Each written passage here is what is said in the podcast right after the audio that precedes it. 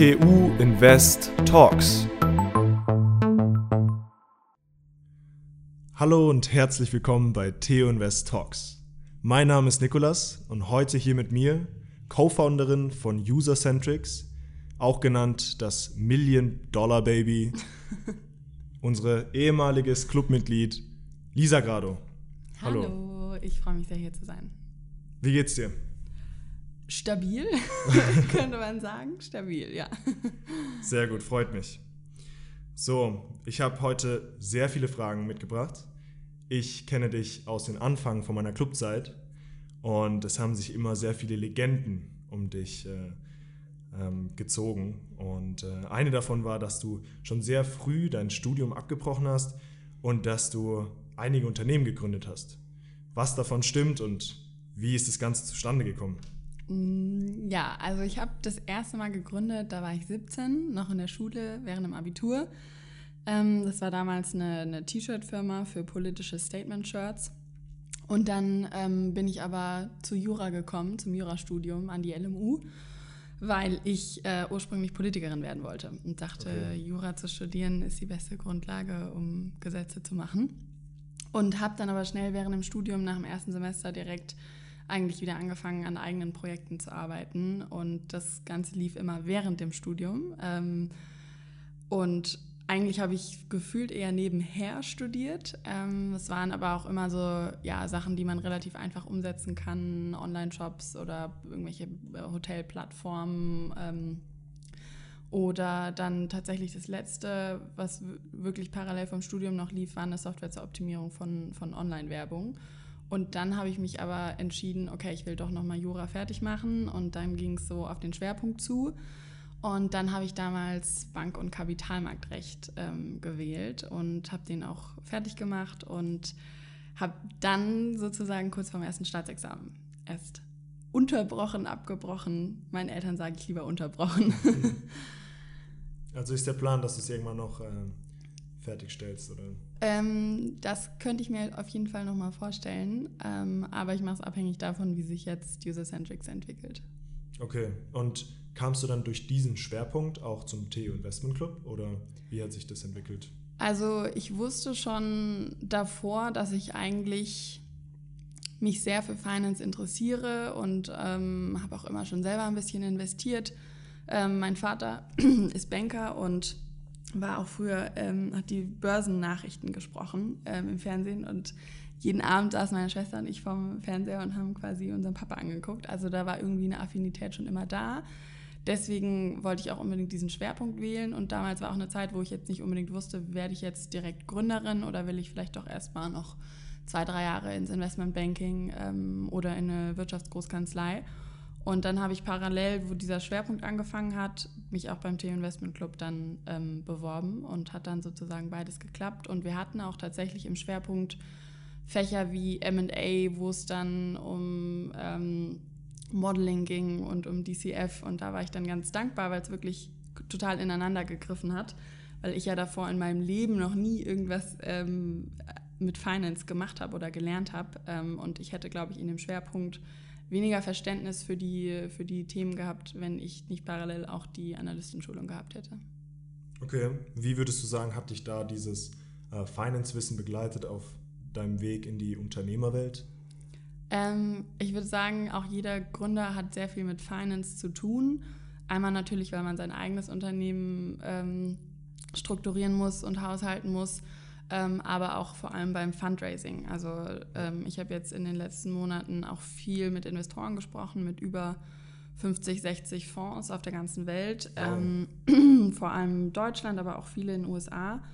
Und da geht es natürlich relativ schnell dann auch immer um so Themen wie Bewertung und wieso. Und man muss eigentlich jede Zahl in seinem Unternehmen nachvollziehen können und erklären können. Und auch erklären können, warum ist man so viel wert. Und da hat es mir schon viel geholfen, so die Denke zu lernen, wie bewertet man Firmen und was gibt es da für Faktoren, auch wenn eine Startup-Bewertung natürlich oder eine Venture Capital-Bewertung sehr anders ist ähm, von, von der eines börsennotierten Unternehmens. Aber nichtsdestotrotz die Grundlagen ähm, und auch was man hier lernt, ist ja wirklich so das Handzeug äh, Benjamin Graham und die und Value Investing wenn man das eigentlich nicht weiß, dann ist man, hat man einen Wissensnachteil gegenüber sämtlichen Investoren, mit denen man spricht. Okay, ähm, jetzt wo wir gerade schon bei der Bewertung sind, vorhin habe ich es ja angesprochen, das äh, Million Dollar Baby, da wurdest du ja anscheinend auch bewertet. Wie, wie kam es dazu? Mm, das war tatsächlich in meinem Auswahlgespräch schon. Ähm, das hat damals der Frederik Lapacek gemacht, der jetzt mhm. auch Gründer geworden ist. Ähm, der war da auf jeden Fall mit drin, soweit ich mich erinnern kann. Und ähm, da habe ich natürlich in meinem Lebenslauf auch damals schon diese ganzen Sachen, die ich umgesetzt habe, ähm, aufgelistet. Und er guckte mich an und meinte einfach, ja, das ist das Million-Dollar-Baby. Ähm, und ähm, jedes Mal, wenn wir uns dann gesehen haben, hat er das auch wieder gesagt und dann haben das andere aufgeschnappt und dann irgendwann war es mein, mein Spitzname. nicht schlecht, nicht schlecht. Wie würdest du denn sagen, hat dich danach, nachdem du aufgenommen wurdest, ähm, der Club dich geprägt auf deinem Weg?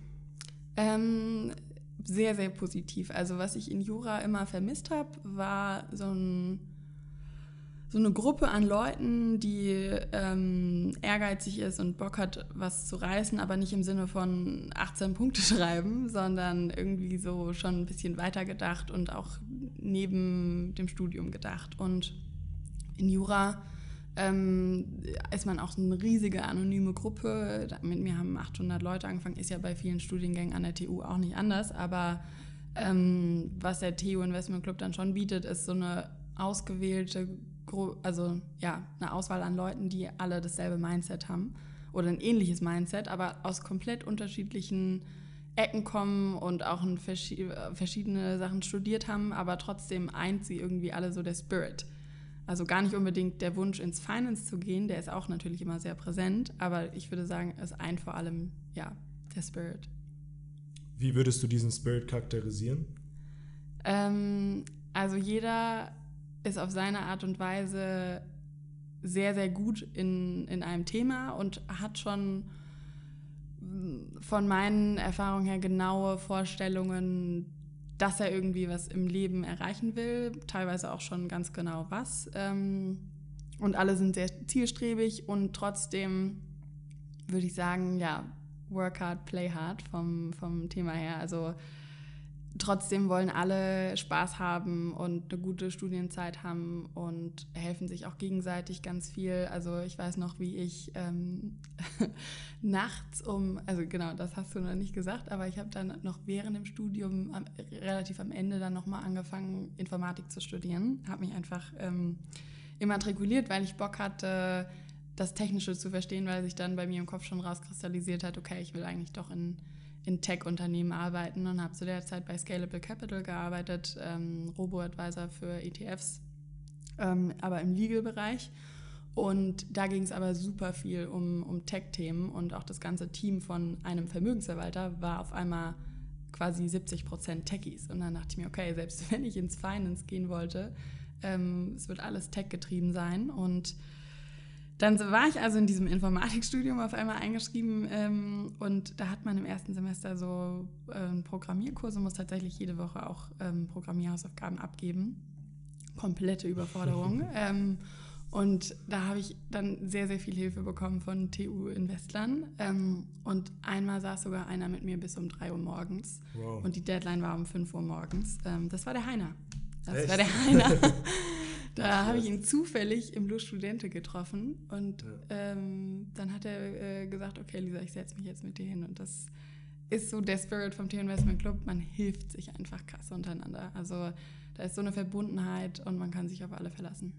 Ja, daran erinnere ich mich auch noch gut. An meinem ersten Wochenende bin ich an dir vorbeigelaufen und dann standest du da und wir haben ganz kurz nur geredet ich weiß gar nicht, ob du dich noch daran erinnerst, aber du meinst auch zu mir so, ja, wenn du Fragen hast zu, zu Entrepreneurship oder über ähm, Gründungen an sich, dann kannst du mir jederzeit gerne schreiben. Und jetzt vor einem Monat, glaube ich, war ich auch bei euch im Office äh, für einen äh, potenziellen Werkstudentenjob. Ich glaube, User-Centrics, euer Startup ist für viele Theo-Investor ganz, ganz attraktiv, oder?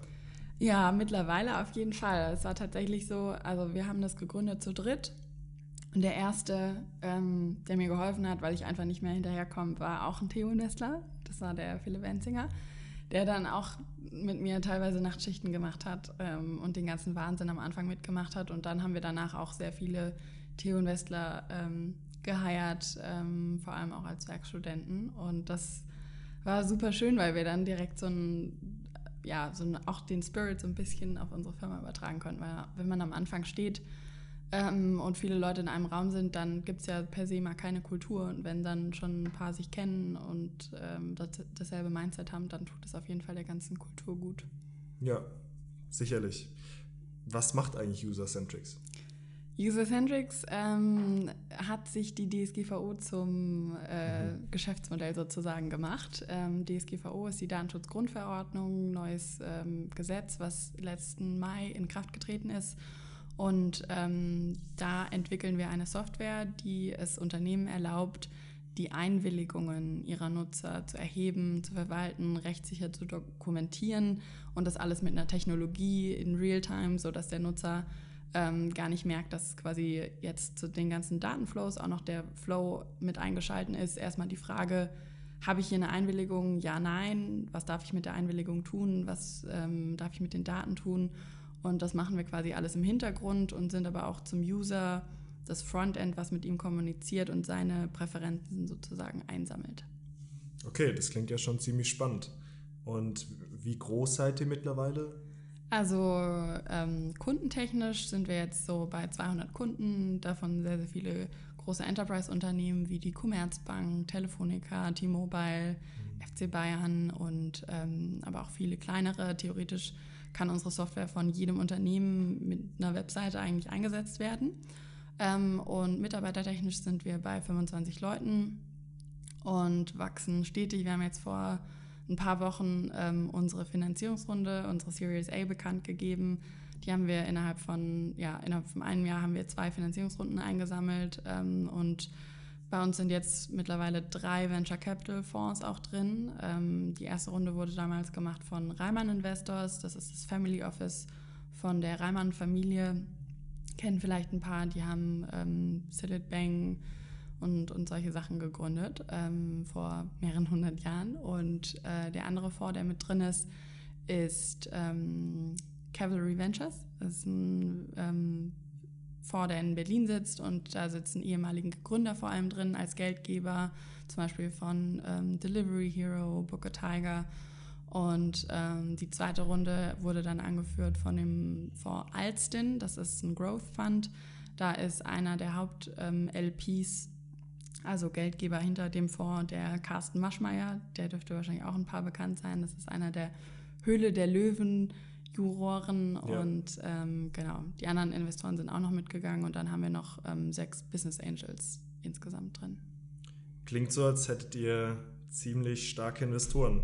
Ich glaube, das ist auch immer ziemlich wichtig, oder? Wenn man ein Unternehmen gründet, ähm, die treten ja dann oft auch als, als Advisor auf, oder? Und, und helfen euch, unterstützen euch in eurem weiteren. Auf jeden Fall. Also wenn man jemandem so viel Geld gibt, dann will man schon auch ein bisschen mitreden.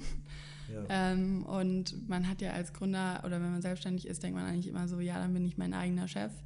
Ähm, bis man Investoren drin hat, dann ähm, kann man nicht mehr quasi wilder Westen machen, sondern da gibt es auch große Abstimmungsprozesse und Budgets werden freigegeben und ähm, die helfen uns aber auch sehr, sehr viel. Also ähm, vor allem mit Reimann Investors haben wir einen sehr, sehr engen Kontakt, weil wir sitzen im selben Büro. Also die haben ein sehr, sehr ein Stockwerk angemietet in einem großen Bürogebäude direkt am Viktualienmarkt und haben uns die Hälfte davon untervermietet.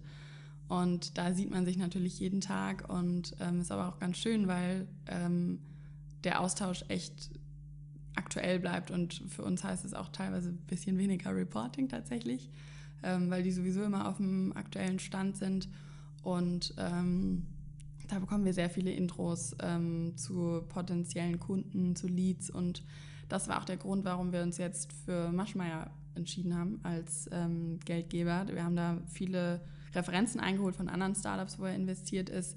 Und die haben alle gesagt, ähm, werden alle begeistert, ähm, dass er sich richtig kümmert um einen. Der, der ruft dich samstags an und fragt, hey, hast du jetzt die Folie in dem Sales Deck geändert und wie funktioniert jetzt der Pitch? Was ich so noch von keinem VC gehört habe, dass, dass die ja. da so dahinter sind. Ähm, und der ja, macht auch Termine mit dir bei Vorständen, der geht auch mit dir hin zu den Terminen, der pitcht dann nicht für dich, aber der ist dabei und der ähm, ja, kümmert sich. Okay. Es gibt ja viele ähm, Studenten und ähm, auch, auch andere äh, Gruppen, die zurzeit alle unglaublich hyped sind fürs, für die Unternehmerwelt, fürs Entrepreneurship. Und jetzt mal mit so einer richtigen Founderin hier am Tisch zu sitzen, interessiert es mich natürlich auch, was so vielleicht deine drei Key Learnings waren, die du aus deiner Zeit als Founderin jetzt in den letzten Jahren mitgenommen hast. Ja, also ähm, ich glaube, mein Key Learning ist, man braucht eigentlich überhaupt gar keinen besonderen Background, sondern das Wichtigste ist gesunder Menschenverstand. Okay. Ähm, um Entscheidungen zu treffen. Man braucht eine sehr gute Menschenkenntnis. Man muss sehr empathisch sein, ähm, weil Mitarbeiter sind eigentlich die größte Herausforderung, das Team zu lenken. Vor allem für mich, ich meine, ich war davor, wurde selber kaum geführt ähm, von, einem, von einem Chef bisher. Ähm, die, erste Verantwortung, die ich, Personalverantwortung, die ich hatte, war dann tatsächlich in meinem eigenen Unternehmen. Ich war zwar Schülersprecherin in der Schule, aber ähm, kann eigentlich kaum ähm, als, als Erfahrung zählen. Deswegen kam es für mich dann viel darauf an, dass ich selber selbstbewusst an die Aufgabe gehe. Und ich glaube, ich habe auch so ein bisschen so ein Auftreten, das, also das selbstbewusste Auftreten war super wichtig, auch vor den, vor den Mitarbeitern. Keine Schwäche zeigen, keine ähm, Fragezeichen selber in den Augen haben, ähm, weil die erwarten einfach, dass man immer eine Antwort hat. Ähm, und das hat mich auch, ähm, ja, man könnte sagen, Accelerated Aging hat es bei mir verursacht. Ähm, aber ich glaube, egal wie alt man ist, wenn man zur Führungsperson, Persönlichkeit wird, macht man erstmal Fehler. Ähm, und von daher bin ich froh, dass ich die Fehler jetzt schon alle gemacht habe. Okay. So, jetzt sind wir schon am Ende unserer heutigen Folge angekommen. Ich freue mich, dass wir so viel erfahren konnten von äh, deiner Sichtweise auf den Club und auch deinem Weg in die Unternehmerwelt. Vielen Dank, dass du heute hier warst. Gerne. Danke für die Einladung.